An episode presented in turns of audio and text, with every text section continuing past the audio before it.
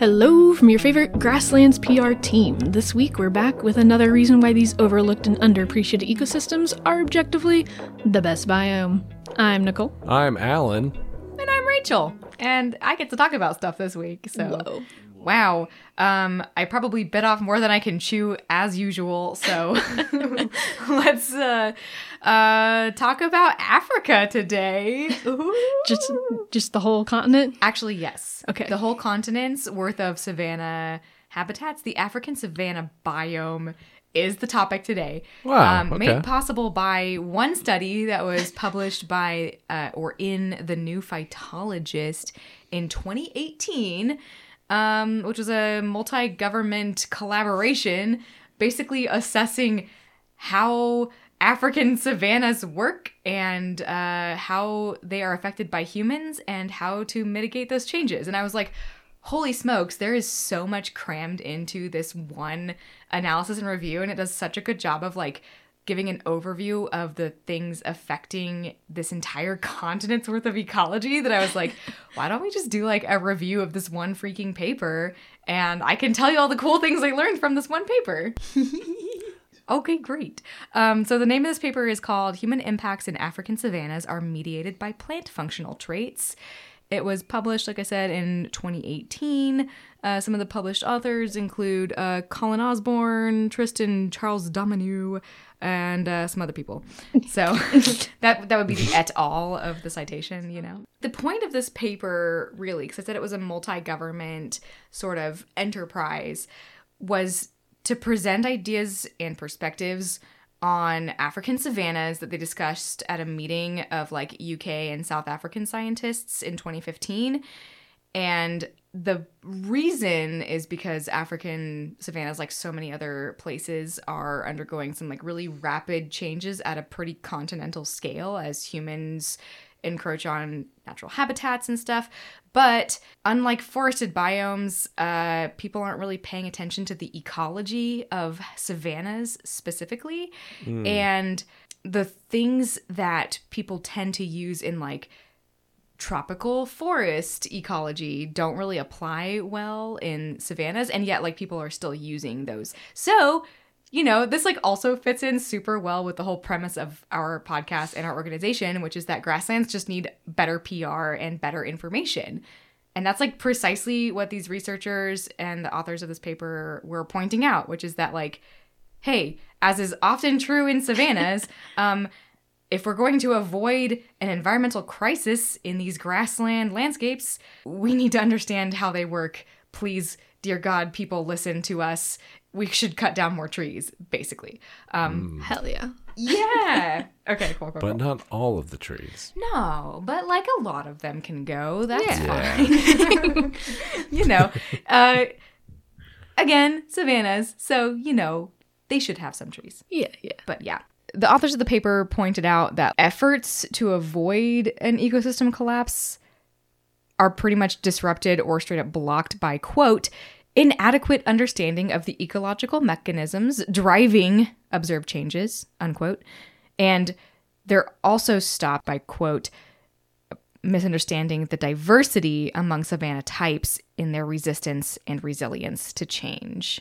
So basically, the authors, like the reason they wrote this paper, they're calling for one more research into specific areas that would increase our understanding of these ecosystems and how they actually function, especially like on a local level, because there's so much diversity. We're looking at a continental scale, right? There's like so much diversity in that continent that like we really need to understand local uh, systems.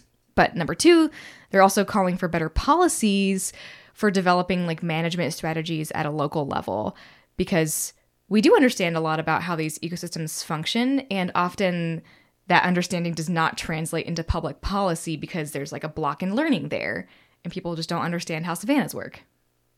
So yeah, that's what they're doing with this paper. And uh, I'm super freaking excited to tell you some things I learned about savannas in Africa. Amazing. Great. I can't get away from savannas, guys. It's killing me. Actually, fun fact: um, I got onto this topic because I was trying to figure out where grasses, how grasses became like why are grasses a thing. Then I got down a oh. weird rabbit hole that became its own episode. So Nice. we'll we'll somehow touch onto that later. I promise. Cool. Okay. Okay. Yeah. Yeah. Yeah. yeah. Okay, a couple prerequisites to this like whole idea that I think that we need to discuss at the beginning because it was important to, to the authors of the paper. And honestly, like no shade to the a little bit of shade to the authors. I feel like they didn't really describe this premise well in the paper itself. And so I was reading this paper and I was like, I don't understand what you mean by like ecosystem services. Like you really glossed over that. So basically the whole point of their paper is hinged on this like ecological philosophy topic, which is like basically a two part argument. Okay. Number one, these savanna ecosystems provide essential services to the people who live there. Number two, in order for people to continue living here and to support a growing population, the ecosystem must be preserved because these services are essential to the continuation of human life in these regions. Correct. That yeah. Yeah. Those are some big stances, yeah. yeah. Well, it's like that obviously applies to all ecosystems. Yeah. And I want to say also there's obviously other reasons and like philosophical and ethical points of view on why conservation matters. But like I think when you're talking about like especially government policies, you kind of have to talk about economics. Arguing for governments especially, I think uh, people who have like human concerns at the center of their focus and aren't really super educated on environmental concerns. Like, it's very easy to say, like, who cares? Let's just plow it all up. Like, it's not really benefiting us directly. So, some of the services, I we cannot understate how important savanna wildlife tourism is and hunting because that contributes literally hundreds of millions of dollars to African economies. And the thing about this is, you know, this really diverse set of both plants and animals that exist in Africa are endemic to that continent. They can't be found anywhere else. And like, especially, you know, charismatic megafauna, like this is a f- huge freaking deal. Like this is basically Africa's entire PR system, right? Yeah. Um, they are only found in those regions and are central to that entire economic system. So like, that's a really direct reason why the ecosystem matters to African economies. Um, some of the other things are like provision of water and food. So, you know, a, a healthy ecosystem is providing the correct amount of water resources and food resources for people, whether that's like supporting grazing livestock, agriculture, you know, maintaining climatic conditions that allow you to have the rainfall you need to produce all of the food and water that you have. It's it's a pretty central thing, um, especially with water management. So that's huge. Medicines, grazing for livestock, timber and grass for construction, and fuel wood and charcoal are all listed as being of huge significance. So, in total, that's an annual value exceeding $9 billion that the savannas are bringing to African economies. Dang, yeah, that's huge. So, switching to the ecology of African savannas, we are looking specifically at like hum- human impacts, human caused impacts to these places. So, there are four main threats that are directly caused by humans to these ecosystems. Those things are not going to be super surprising, probably, but they are land clearing, altered disturbance. So that's referring to both grazing and fire, which are, of course, main drivers of savanna ecology. They need those forms of disturbance. Humans change that pressure all the time. Rising CO2, which we'll get mm-hmm. to, and general climate change, which is impacting precipitation levels and other climatic factors that are completely outside of like biotic factors. Sure. So, yeah, for people who are listening who are not super into ecology, basically this ecosystem is like an entire web of both like biotic, that's like plants and animals and stuff, and abiotic, which is everything else, factors. And pushing on any of these nodes by humans on that web can have really dramatic and sometimes unpredictable changes. And uh, this is a process of trying to parse that out. Um, so we've talked, of course, about fire grazing and woody encroachment and stuff like that a lot on this podcast. But one of the things that I found super eye opening here was carbon dioxide, CO2. Um, and here's the direct quote from the paper quote, the fate of the African savanna biome may be bound intrinsically to rising atmospheric CO2 in ways that other biomes are not. Okay, why is that? Um, it has to do with plants. Uh huh. Okay. Yeah. Okay. Okay. Okay. Okay. It has to do with C3 versus C4 plants. Uh-huh. Okay, Okay. so I'm. Oh, Nicole's blast, shaking her blast head. from the past. Uh, Yeah, right? High school biology. Okay. Yeah. Um. Can does anybody here feel even like a little bit confident in trying to describe what the difference is? I have. I will help you, but yes. I ugh, I don't know. It okay, so it has to do with um Oh god. Does it have something to do about like um or like like a big fundamental difference is like what time are they actually doing their gas exchanges? Like aren't one of them is like primarily more nocturnal, one of them is more diurnal? Yes, that is there. So there are actually three different um types of plants, and and I should probably say like first of all that it's like a photosynthesis thing. Like C three and C four listeners is we're talking about photosynthesis and different ways that plants do that. So there's a third one called CAM.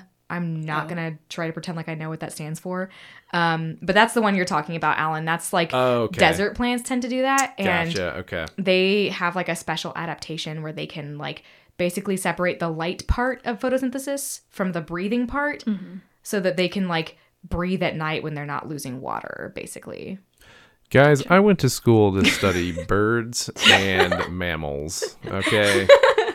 I don't know a lot of plant stuff. hey Yeah. that's And so fun you know, I'm doing my best. you are doing way better than yeah uh, a lot of people would Nicole, you probably what what what what do you think it is? Because I think I feel like you actually know. yeah come on I've Nicole. already exposed myself as being an idiot, so I would like you to please please So- actually tell us. I the only thing that was sticking out to me was the time of day too. So that's Oh, all I got. shoot. yeah, Yeah, the, okay. if I, to be straightforward with you guys, that's also the thing that I remembered. Uh-huh. So I had to really research this All right. because again, this paper glossed over that, and I was like, hold on, I feel like I need to take like a refresher course here. Mm-hmm. Yeah. Okay, what were you gonna say? The only plant specific class that I took wasn't even plant specific. It was plant and animal interactions. Oh, so, no. Ooh. aka okay. insects primarily. So Okay. Okay. yeah. Damn. I was a huge nerd about this stuff and I used to tutor people on photosynthesis, so I felt embarrassed that I couldn't remember, but I also could not remember and I had to go look it up. Nice. right on. Um, it- it's like okay, so what what is what is this the C? Is it is it carbon? Carbon. Yeah. Okay, so is it like a it, it just like they're it has something to do with like the way they package up yeah, okay. I sugars or something? I had a problem when I was researching this, which is that I got like very technical and then I realized that is not what anybody wants to hear is like the chemistry reactions of like what's mm-hmm. happening here. Right, no no no, yeah. So so here's here's what I parsed out. So basically super super basic photosynthesis only works well when there's a high concentration of carbon dioxide inside the plant. So, refresher course for people who aren't like super into biology. Carbon dioxide is what plants breathe in and they tend to exhale oxygen. So, like they they want the CO2, that's their jam, right? Mm-hmm. They need a lot of CO2 around so that photosynthesis works because if there's too much O2 around, if there's too much oxygen around, the chemical reaction goes stupid and it doesn't actually work. so like that's how that's how photosynthesis itself works no matter what process you're talking about. okay. Okay. Is that it needs a high concentration of CO2. So here's here's where maybe there wouldn't be a high concentration of CO2 in the plant and that's when they're like holding their breath basically. This is very much an analogy and not how it actually happens, but plants basically breathe during the day for the most part. They like open their little pore cells called stomata, right? And this wastes water because then like they lose their little waterproofing. They're covered in like little pores and they sweat out water or whatever. Um so sometimes they hold their breath basically and close that up to save water, like at night or when it's super hot, they'll hold their breath.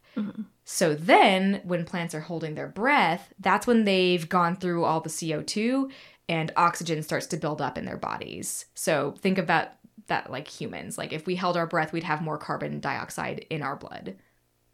So so the majority of plants are C3 plants. It's like 85% of all plants are C3. They don't have any special adaptations. It's just regular photosynthesis. And basically when they close up their pores at night to stop breathing, oxygen will build up in their cells and they waste a whole bunch of energy doing accidental bad chemistry because they don't have enough CO2. Here's where C4 plants are different. So they have a special adaptation that guarantees that under any condition, the plant always has a high concentration of CO2 because it basically puts that whole chemical reaction that can go AWOL into like a panic room off to the side where no oxygen can get in. But then they waste a lot of energy like shuttling the carbon dioxide in in and out of the panic room, if that makes sense Okay. No matter what the plant is doing, it, there's always a high concentration of carbon dioxide. They're not wasting energy. They're like super efficient. And only 3% of all vascular plants use this type of respiration. They tend to be abundant in the heat and they're less abundant in the cold, probably because spending the extra energy to like have a panic room, basically, for this chemical reaction is worth it in hot conditions where you're more likely to wish you had it. Right. Okay. Okay.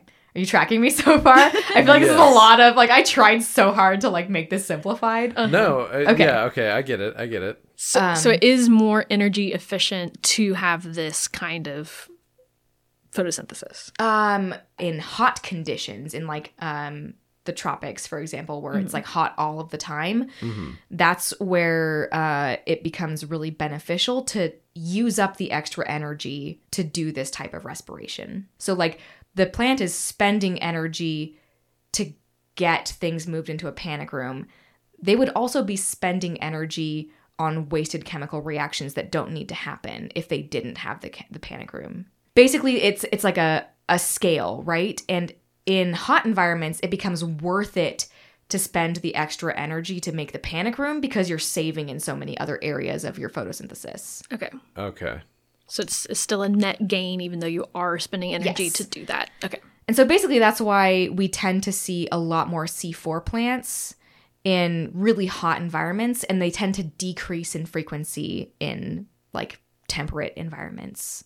The reason this matters in the African biome is that this biome is dominated by the C4 grasses in a way that other biomes are not. Like here in the Great Plains, we have both C3 and C4 grasses. We tend to like refer to them as cool season and warm season grasses, mm-hmm. and they tend to grow in cool season and warm season because they're differently adapted in that way. Mm-hmm. But here's like a an interesting quote as to why that is. So the, the authors state, quote, C4 grassy vegetation first expanded globally in a low CO2 atmosphere 5 to 10 million years ago an event linked to altered regional climates and fire regimes, and the colonization of Africa by bovid mesoherbivores.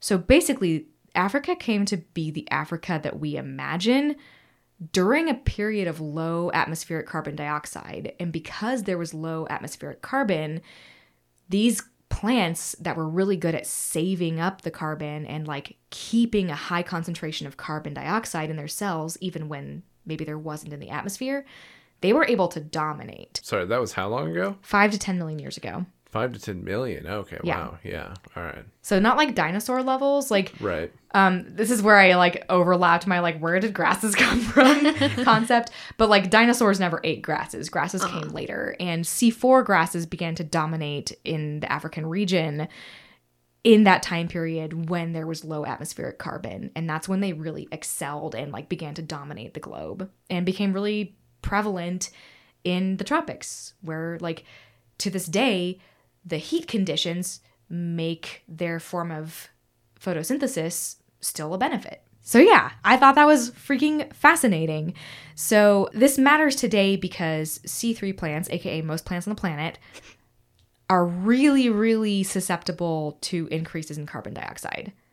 So we understand that carbon dioxide won't really have like a huge impact on C4 plants because like they're already good at being efficient with carbon. Whereas C3 grasses like are very inefficient at using their carbon. So increasing atmospheric carbon dioxide basically fertilizes every other plant on the planet.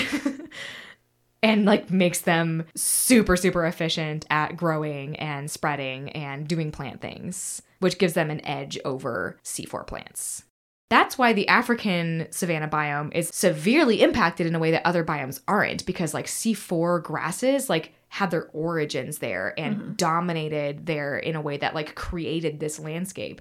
And so, with all of the issues that we're seeing, like woody encroachment and stuff, like that's probably only going to be exacerbated by global carbon dioxide increasing Um, because, like, the, the grasses are going to have an even harder time fighting back against woody encroachment, Okay. potentially. Not good. Yeah, okay, that was a lot of explanation to arrive at that conclusion. I could have just said that, I guess, but I thought it was fun to go down a little, like, bio organic chem thing. I am so sorry. No. listening. I think it's It's im- it's important. I mean, what's going on in all that grass? You know, what's it doing all day? Yeah. It's doing stuff. Ah, It's it's, got things going on inside of it. no, it's It doing stuff. It sure is. It's just keeping it secret. but now we know. Oh man. Um yeah, so basically CO2 is like probably going to have a pretty like direct impact on African savannas becoming like a closed canopy forest. Yeah. Fantastic. Great. Cut down trees sometimes in this instance. You're doing great. Well, now I'm embarrassed at how much time I spent on chemistry when I thought I was doing a really good job Aw, of explaining if you, it, but if it's you fine. want to re-explain it shorter, like you can. I That's the don't whole want to. It's thi- fine. part Do you about wanna doing speedrun it? podcasts. C4 plants spend extra energy in order to protect the chemical reaction Yeah. of photosynthesis. Yeah. C3 plants don't. They just do it passively and it's wasteful. Yes. so they're gonna do better on their own mm-hmm. Right. just by there being more carbon dioxide around because they're like blah blah blah. Who cares about Yes. our chemical reactions? Blah blah blah. Exactly. So it's like if you were taking a spoon and you were like f- trying to flip rice into your mouth. Yeah. Okay.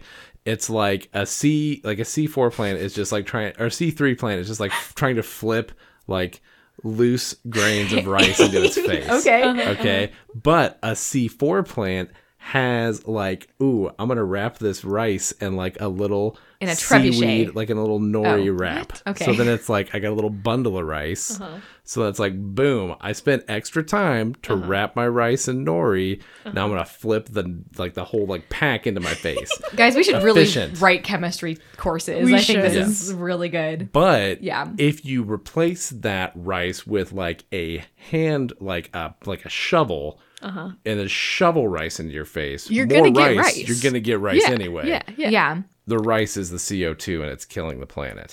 I love it. I think that's a great, great, great explanation. Thank you. All right. Holy moly. So like yeah, that's that's why carbon dioxide is specifically affecting African savannas. Um, I do want to kind of define really quickly like what the concept of degradation in these savanna landscapes even looks like to begin with, because the paper does that, and people need to know that, even though some of it is stuff we've talked on before. I will try to focus on new information for podcast listeners. But of course, obviously, it's complex.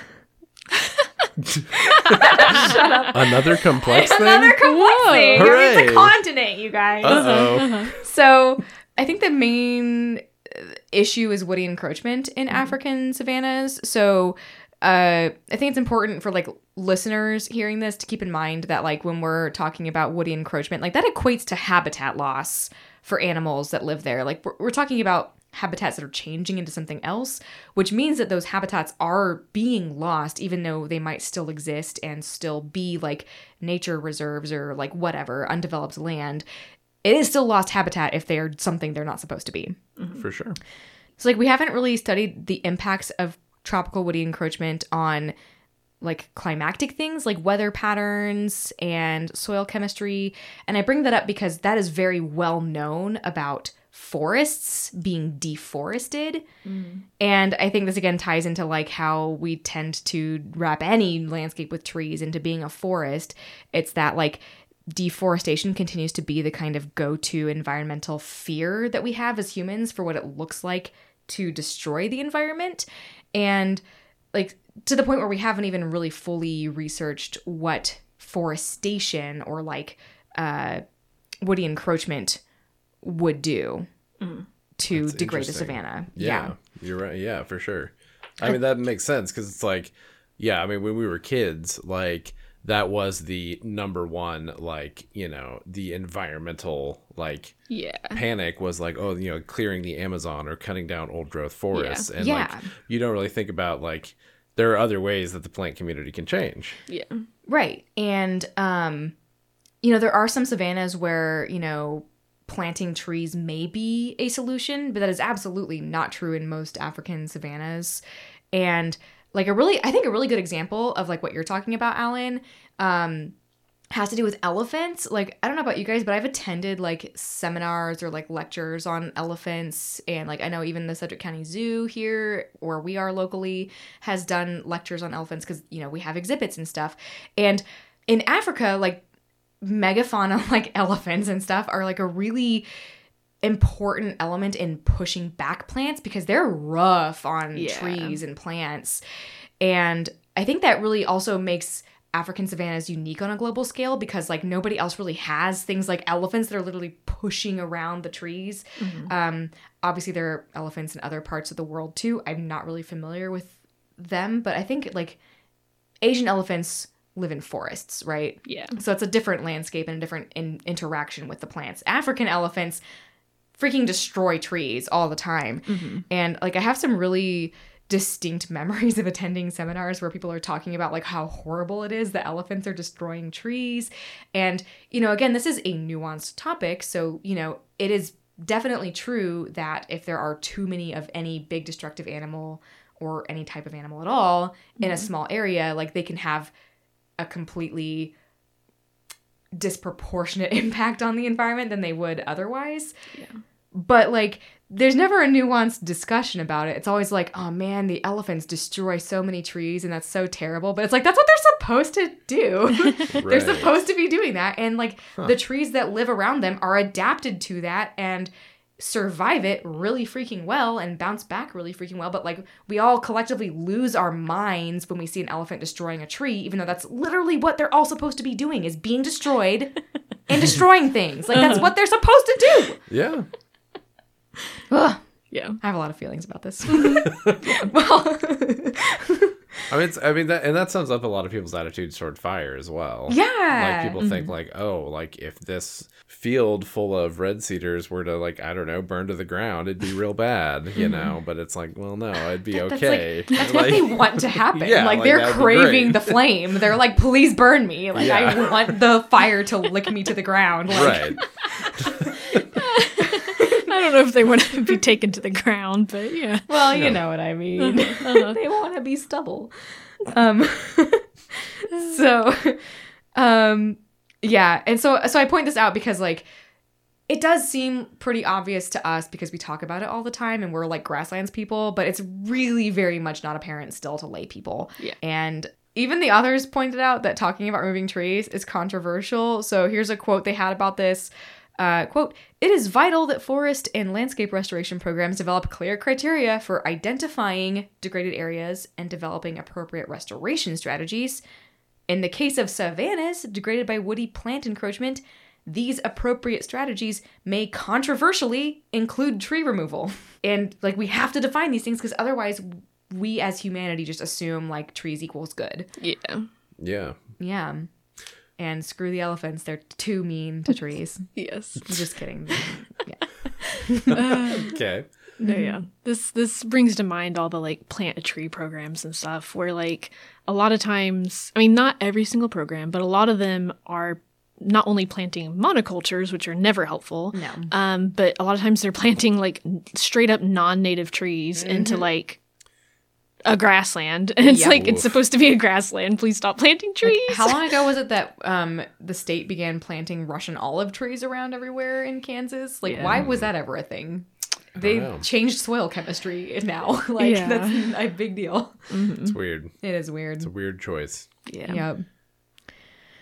Cool. So, you know, that's all I've really got for um those like defining degradation. It it's it's there's a lot more complexity to it, but like on the continental scale, woody encroachment is the biggest issue. Sure. So, um, the next little section that I wanted to talk about that I thought was cool was um, the actual functional traits of plants in this landscape and the ways that they mediate all the different responses of the savanna to these human impacts. Because it's another piece of the puzzle, right? Like we're trying to conserve a landscape. In order to do that, we have to understand like how are plants responding in different ways to different things. And it's also like a lot of cool plant adaptations. And it's like, that's neat. I didn't know that was a thing. How Cool. neat is that? What, Nicole? Why are you laughing I'm sure me? the listeners can hear it, but L- Rachel is like dancing behind the mic right now. Thank it's hilarious. I'm so I, I literally wrote like a little emoji into my text here, which I never do. Was it a dance emoji? okay, okay, okay, okay. So the sort of traits we're talking about here include like defenses against herbivores, because like having herbivores around is a thing humans do, and also the wildlife does, whatever. Um, resistance to fire, nitrogen fixing and fungal relationships, etc. Which honestly I skipped over because I don't really get soil and I'm not really like interested in talking about it. Do you Oh, not care about fungus? I do. I- Dude, Mm. dude, we'll get into it. Okay. Oh no. Well, I guess like I'm just not I don't know enough about it. I've never had like a soil class. I don't uh-huh. understand it there's so much there and I just my brain has not absorbed anything that has to do with soil ever in my life. I'm not about to try starting now from scratch as a footnote to this topic. So, uh-huh, It's uh-huh. okay. thank you. We'll for- talk about it. Thank you. Canopy architecture. So, like, how close together are things growing and how bushy are they? Blah, blah, blah. Uh, and, like, whether they can sprout out a whole bunch of clones and stuff. Like, those are all different, like, traits that plants have that, like, change how they respond to things around them. Very straightforward. And what's kind of cool about, like, these continental wide things is that we can kind of map out like which dominant plants there are in certain regions and then like make predictions about how those regions will resist change or fight back against change etc which will help us to map out like how our responses should be different in local environments. So that's pretty neat. And like we do that by literally mapping out what the functional traits of those plants are against like their abundance and maybe some like climate factors and so we can have like they they had the authors a map of different regions based on their plant structure and their responses to different changes and stuff. Like we can map this out. It's pretty mm-hmm. freaking cool stuff. And we can also leverage those things to do good conservation works. So that's pretty neat. so felling trees and cutting them down is another human impact. And what's cool about African savanna trees is that they are super, super, super resilient to damage. Again, because unlike most places, they evolved alongside freaking elephants and stuff. So like they're used to being destroyed. I if it's chronic, that can be bad and can lead to the death of the tree, but they're pretty good at bouncing back. For example, elephants, they will strip bark off of a tree, pull off branches, completely topple the entire trunk of a tree, mm-hmm. and the trees are like, "All right, All right. yeah, they'll just like all grow back, I guess. Like, thanks, elephant. Like, Do they say thank you after all that? I don't think so. Yeah. Okay, because they can't not. speak. Yeah. Yeah. Their stomata aren't lips, but that would Right. be crazy if they were. Be terrifying. oh, I'm picturing a real fever dream of an animation right now. um, Okay. so, um, basically, the presence of these giant herbivores mean that plants are super good at bouncing back from this stuff, which is really important because it means like, as far as like trying to restore places. I don't know, the work's cut out for us in in this sense anyway. So here's a quote from the paper I thought was cool. In combination with the consumption of seedlings, damage caused by large mammals can reduce woody plant cover in African savannas more than tenfold because they have uh, such a destructive habit, especially with saplings. So, because of this, uh, another quote uh, here biomass and biodiversity can rapidly recover after short periods under cultivation. This is important because the fastest net losses of woody plant cover in African savannas are occurring in the Miombo savannas, distributed in wet subtropical climates south of the equator, which is, uh, they described as one of the places where plants are especially adapted to bouncing back from mega herbivores, just kicking them to the ground. So like that's really handy because the places where we're lo- we are losing tree cover and that might be a problem. It's a pretty narrow region, but like the trees there are really good at bouncing back and it would not take much effort on our part to get it back to functionality. Cool. Um, the other thing is herbivory, which is different from just getting kicked to the ground uh, by an elephant because that's just getting eaten or whatever. So, uh, quote, woody plants in savannas resist browsing via a range of physical and chemical defenses. Cage architecture, spinescence, and small leaves restrict or prevent mammalian herbivores from accessing foliage, and chemical defenses reduce leaf digestibility or make the foliage toxic. End quote. And what are those weird words that you said? Yeah, you just said spinescence like it was a normal word Yeah. that comes up a lot. And caging or A something? cage architecture. Okay, this is actually pretty freaking cool. And um, cage architecture is basically like uh, plants that are like, God, I'm going to get eaten if I'm a delicious sapling. So they they basically grow as a sapling to be like a cage of just inaccessible grossness and spines, or it like depends on the plant, but like just like a cage around like the juicy parts. so that like they okay. can't get eaten. It's harder Yeah. to eat them. It's not worth it. And then they can survive to adulthood, maybe.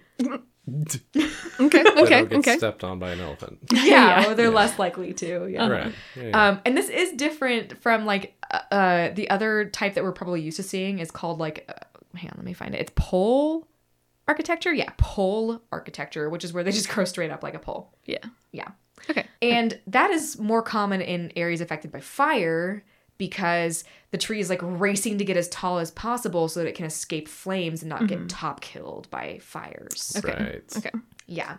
And then uh sp- spinets spinescence. Yep, can't even say it. Oh, that just means being spiny.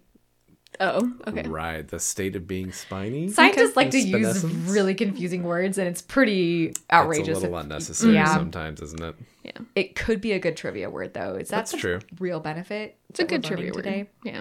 Spinescence. It's good stuff. Yeah. So basically, there's like tons of spiny species that exist across the continent, and um, we see continental scale um, a pretty big difference in like dry savannas and more wet savannas. So in dry open savannas, there tend to be less frequent fires, and so plants there tend to be more like. Uh, I gotta protect myself from the freaking elephants.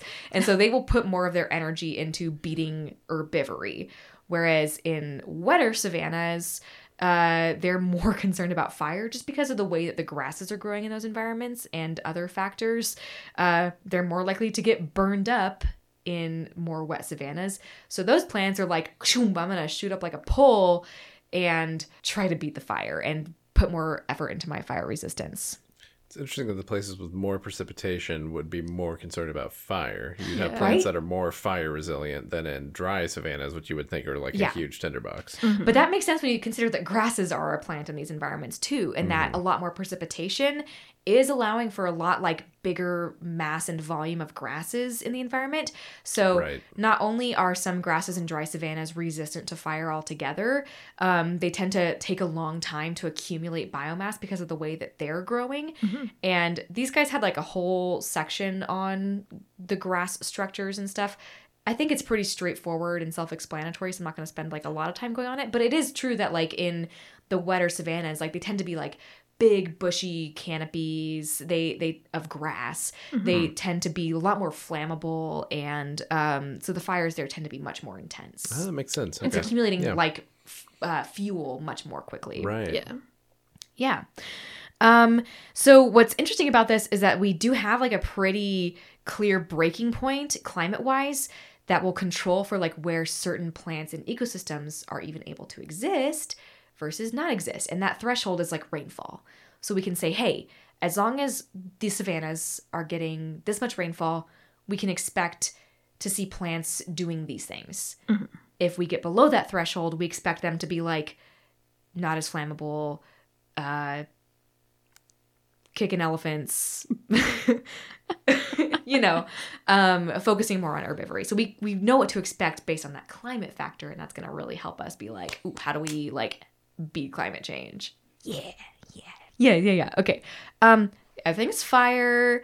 So just as a refresher for people who don't listen to every episode, plants can have thick, corky bark, special buds. They can have below ground energy stores, which we actually saw before in the Brazilian savannas with woody plants there. They had like, you know, underground like stems, which my silly Kansan brain thought only grasses could do. No, trees do that all the time and shrubs too. Um, and I guess in Africa it can get really intense. Like they can straight up create uh, what were described as underground trees. Underground trees or geoxyles, which is basically an entire underground network of woody stems and roots. And when everything gets killed by a fire, the plant is like, who cares? My entire like tree is underground, so I'll just blah, blah, blah, sprout back up. Geoxyle. The other thing that's cool about plants is that, you know, they tend to change over their lifetimes and their growth habits depending on how frequent fires are. So, if, for example, there's an area that really hasn't had a lot of fires, the plants probably haven't been putting as much effort into their underground systems as, say, a tree that's been burned every year.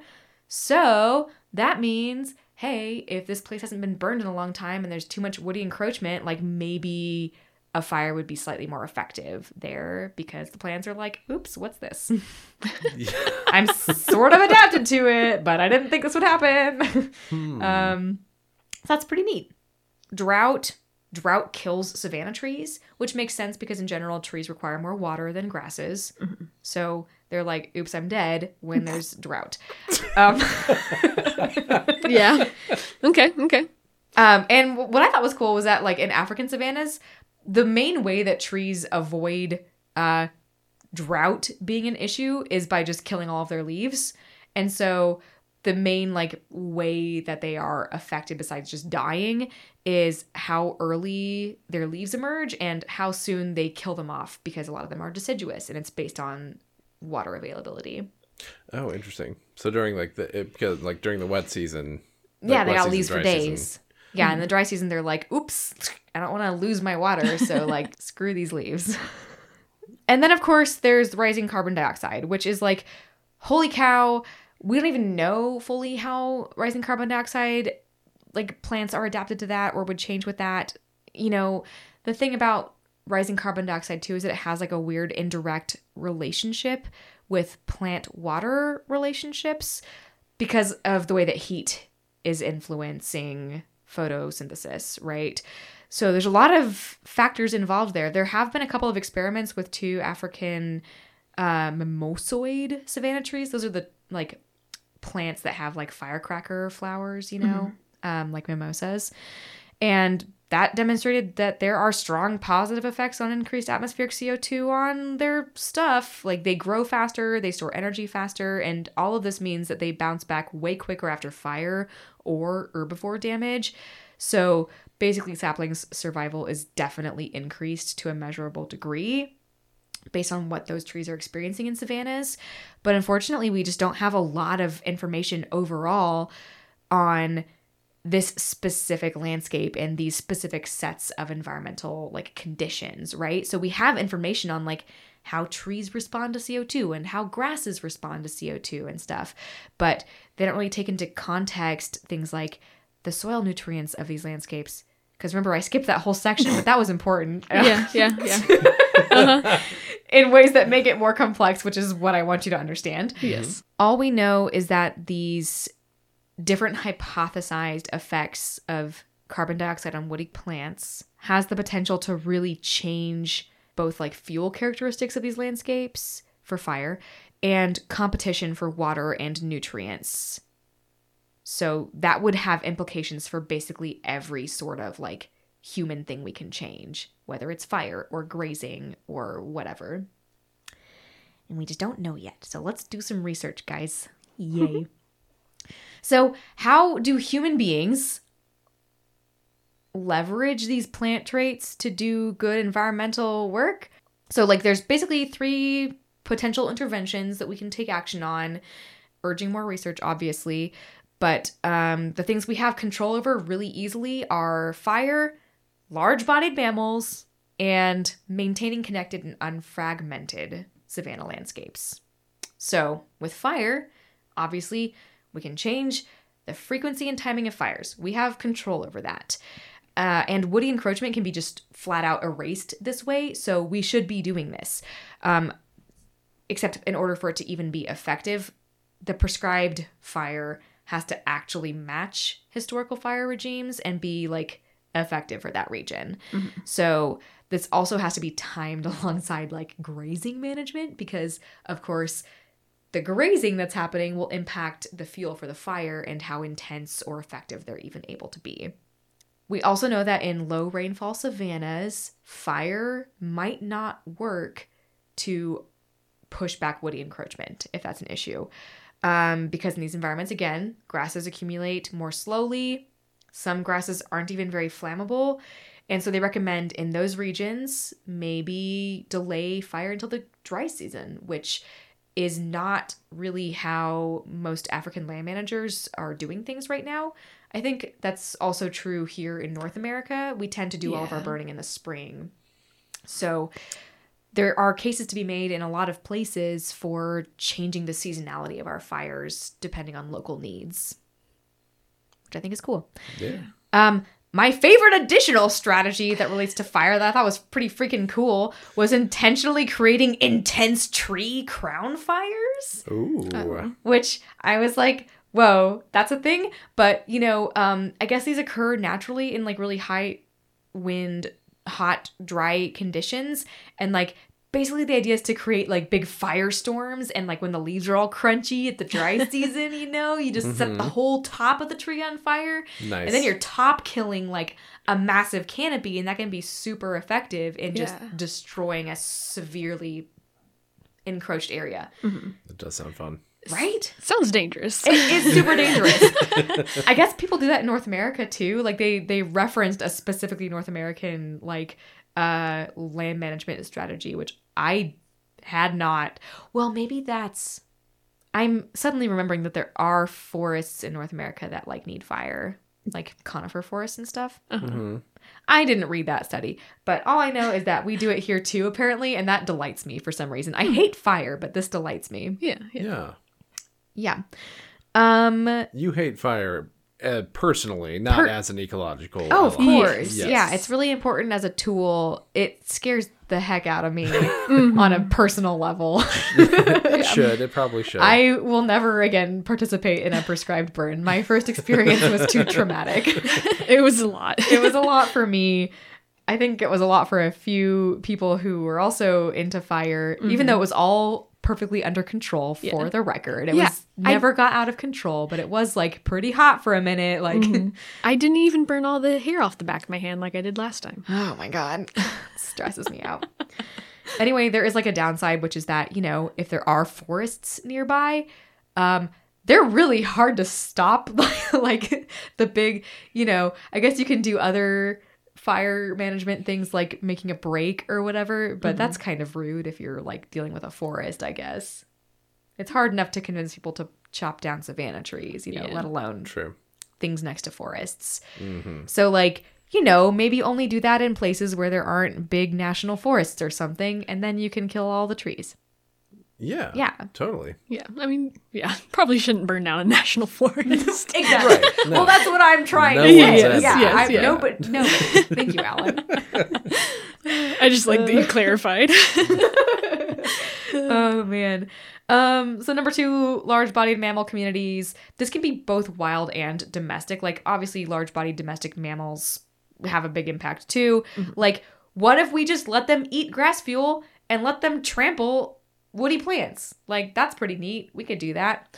Um, and this is super effective at limiting woody encroachment in the dry, low rainfall places. So yeah, just you know, let Mother Nature take its course by crushing trees to the ground Now, or With- eating babies, you know, uh, baby trees. again, good to clarify. okay. we have had episodes about eating baby Babies. animals. Yeah, so we have. Oh, for That is sure. a good clarification. for sure. Um. Okay. So with now, I mean, as people who have advocated for or at least understand the you know regulatory environment of North America, Uh-huh. how easy is it to like what what I know the attitudes are very different in Africa. Like I mean, Yeah. for example, the attitudes towards elephants are very different in Africa. Like Mm-hmm. especially you know uh, like between you know uh, farmers and Mm-hmm. landowners because like you said, yeah. Elephants do a number on stuff, okay? Yeah, like they right. like they will smash your fences and wreck your crops. So it's like easy for me to be very like pro elephant when we're talking about like destroying trees and not human property. Like Right. that is a very good point. Yeah, like there's there's a lot of I mean, I would imagine there's a lot of conflicts there, and they're and they're very, probably very different than the ones we would have here. Um, I guess I did want to ask though, how large herbivore cultivation or uh, how feasible is that? Because like I mean, you could you could say you could do the same thing here in North America, like but you can't really reintroduce the bison anymore. Like it Yeah. can't like, you know, they're they're unfortunately like kind of ecologically extinct. Like you couldn't Mm-hmm. you couldn't bring them back in a way that would matter. Yeah. Could you do that with large African uh herbivores? Yeah, well, I think what's interesting is that maybe there's like a little bit of a difference here in like the degree to which human settlement has like really encroached on habitats. Like we are concerned about fragmentation of habitats in Africa, but it's certainly not the top concern. Um, whereas I feel like that's more and more like the top concern of North American ecology and um, I think another interesting component of this that we haven't really talked about, but definitely influences wild animals, is that there is a pretty significant poaching problem in Africa. Mm-hmm. And I point that out like it's like a novel concept because I think, you know, wildlife biologists, we, we, from North America anyway, like, our hunting environment is so different where, you know, poaching isn't really like a significant threat to any animals really Yeah. anymore. Oh yeah, for sure. Um, but it is absolutely a threat in those specific environments. And so I think uh, restoring wild populations is probably a little bit easier in terms of land use, but difficult because of poaching and, you know, protecting those resources. Um, because again like a huge part of the african economy in the savannah regions has to do with wildlife tourism and hunting of those animals too. So Right. um you know i'm not 100% sure that i'm qualified in this moment to speak on like the lay people's attitude toward wildlife conservation or how they would be impacted because i didn't really do a lot of research on that. All i know is that the authors of this paper and the folks who have cited them um, are advocating for policy change because as we're developing more lands, there are ways to develop it and to expand human population and to allow humans to have like a good sustainable life that will have the least impact on wildlife around them and will still allow for us to expand wildlife habitats and stuff like that possibility exists in a really material way what was your original question It, it was just like I mean the feasibility of these proposals. Yeah. Like, it, it, it like you know the, uh, obviously these are I mean qualified yeah like intergovernmental you know panel sort of people who know what the Yeah. what they're dealing with. But well, so and like it's it's so hard to say because I, I think it is a thing that does seem feasible,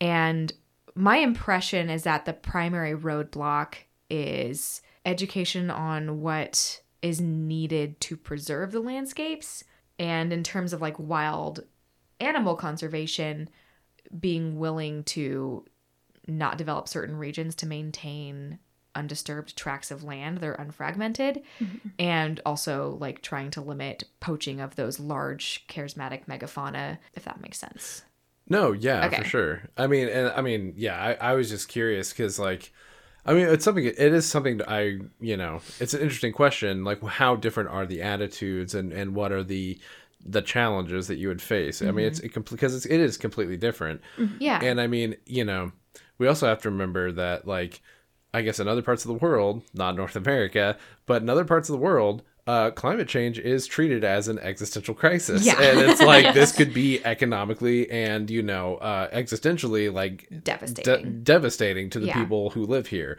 Whereas in North America, it's kind of like, oh, yeah, yeah it'll be fine. Or, you know, it's not or real it's or it's not real you know so like you know w- Yeah. we're still managing that hurdle but in other places it's like a completely different situation Absolutely. Yes. And so I think, you know, this this paper is really focusing on like um the perspectives of policymakers and land managers who have like maybe some uh decision making capability. And I think it's fair to say that like no matter where you are, like people are concerned about their own survival probably first and foremost. But I think there's also a really deep love of the land that you're living in. And so it's all wildlife management is really just balancing like the needs of people to thrive and have like a good and sustainable life with the needs of the environment and um I think that's why I found this paper so compelling too is because they were trying to really advocate for having these healthy ecosystems maintained being a direct benefit to people Yeah. which is so hard to get through to like anybody who is trying to do good conservation or or rather doesn't you know care about conservation or is you know struggling to figure out how to like feed their community and things like that. Um yeah it's but there is a balance that can be made and i imagine it varies on people most like Well, for like it does here Yeah. so Mhm. individuals and the different needs of local communities i think that's also why i think it's important that we're emphasizing more local policies based on local ecosystems because that also will help local communities meet their specific needs and not just trying mm-hmm. to apply a blanket policy to everything across an entire continent of people like No, absolutely. let this community in this ecosystem have the best tools they need to work with the land that they're living in like mm-hmm. for sure. that's what we yeah. should all be doing Yeah. No, that makes a lot of sense. I, that is very cool that they're like, you know, yeah, drilling down to, yeah, not like a, yeah, not like you said, not blanket solutions, but like what can this community do for its own savanna? What are your plant's functional traits and how can you use that against climate change It's cool. It is. It's It really is. cool. Yeah. yeah um That was beautiful. Wow. yeah i guess the on- the last little point has to do with the landscapes being unfragmented which is pretty straightforward but especially you know in a landscape that's trying to make room for so many like huge animals that it's especially important to try and decrease fragmentation which i mean can be like done if you're developing new places. You know it's a matter of sticking you know to developing like a specific place and not really spreading out too much. There is absolutely a threshold under which a patch of land in these environments becomes too small to be ecologically beneficial. So, ultimate goal is let's try to stop that from happening so that the savanna can remain like big enough to support fire management and herbivory and you know everything that it's doing for uh, fire and food management, water, water and food management, etc. Okay, cool. So, in summary, Burn trees, cut, no, cut down trees, yeah, also start burn them. fires, Mhm. stomp on plants, Stomp on plants. be an elephant. Be be an elephant. Um, Make room for elephants. Exactly. Don't Yeah. put barbed wire fence around every single square mile of your, you know, uh, yeah, landscape Mhm. forever. Yes. Um. Yeah. Okay. Uh. So these savanna ecosystems provide essential services, and in order for people to keep on being people in these landscapes everywhere, you know, we gotta preserve the ecosystems so that we can keep on living our lives. And uh, in order to do that, we need more research into specific areas that increase our understanding of how these ecosystems actually function to give us better management strategies on a local level with those plant communities and all their mitigation strategies. And we have to have better management policies at local levels. And you know what? We're starting with please let us cut down some trees. So I think we can we can make we can get there. I think we can That make that should happen. be an easy sell, right? Yeah, for sure. Yeah. Um and yeah. Thank you, Rachel, for enlightening us just a little bit about uh, African savannas. Yeah, it was a little overview. So the next time we talk about it, we're gonna have so much context. Yeah. Yeah. I love It's gonna be soon. Oh, I should do a full-on elephant episode now. This is something. I'm dibs. Okay. Okay, Dibs has been called. Fantastic. thanks. Elephants are very fun. okay. And thank you uh, for listening. The Best Biome is produced through our nonprofit Grassland Groupies, dedicated to inspiring the conservation of grasslands. In the show notes, you can find our website, phone number, and social media accounts. Text, call, or tweet your suggestions, fan mail, or hate mail. If you enjoyed the show and want to support us, tell your friends about us and leave a review on Podchaser or Apple Podcasts or Spotify. We couldn't do this without your support. See you again very soon. Bye. Bye!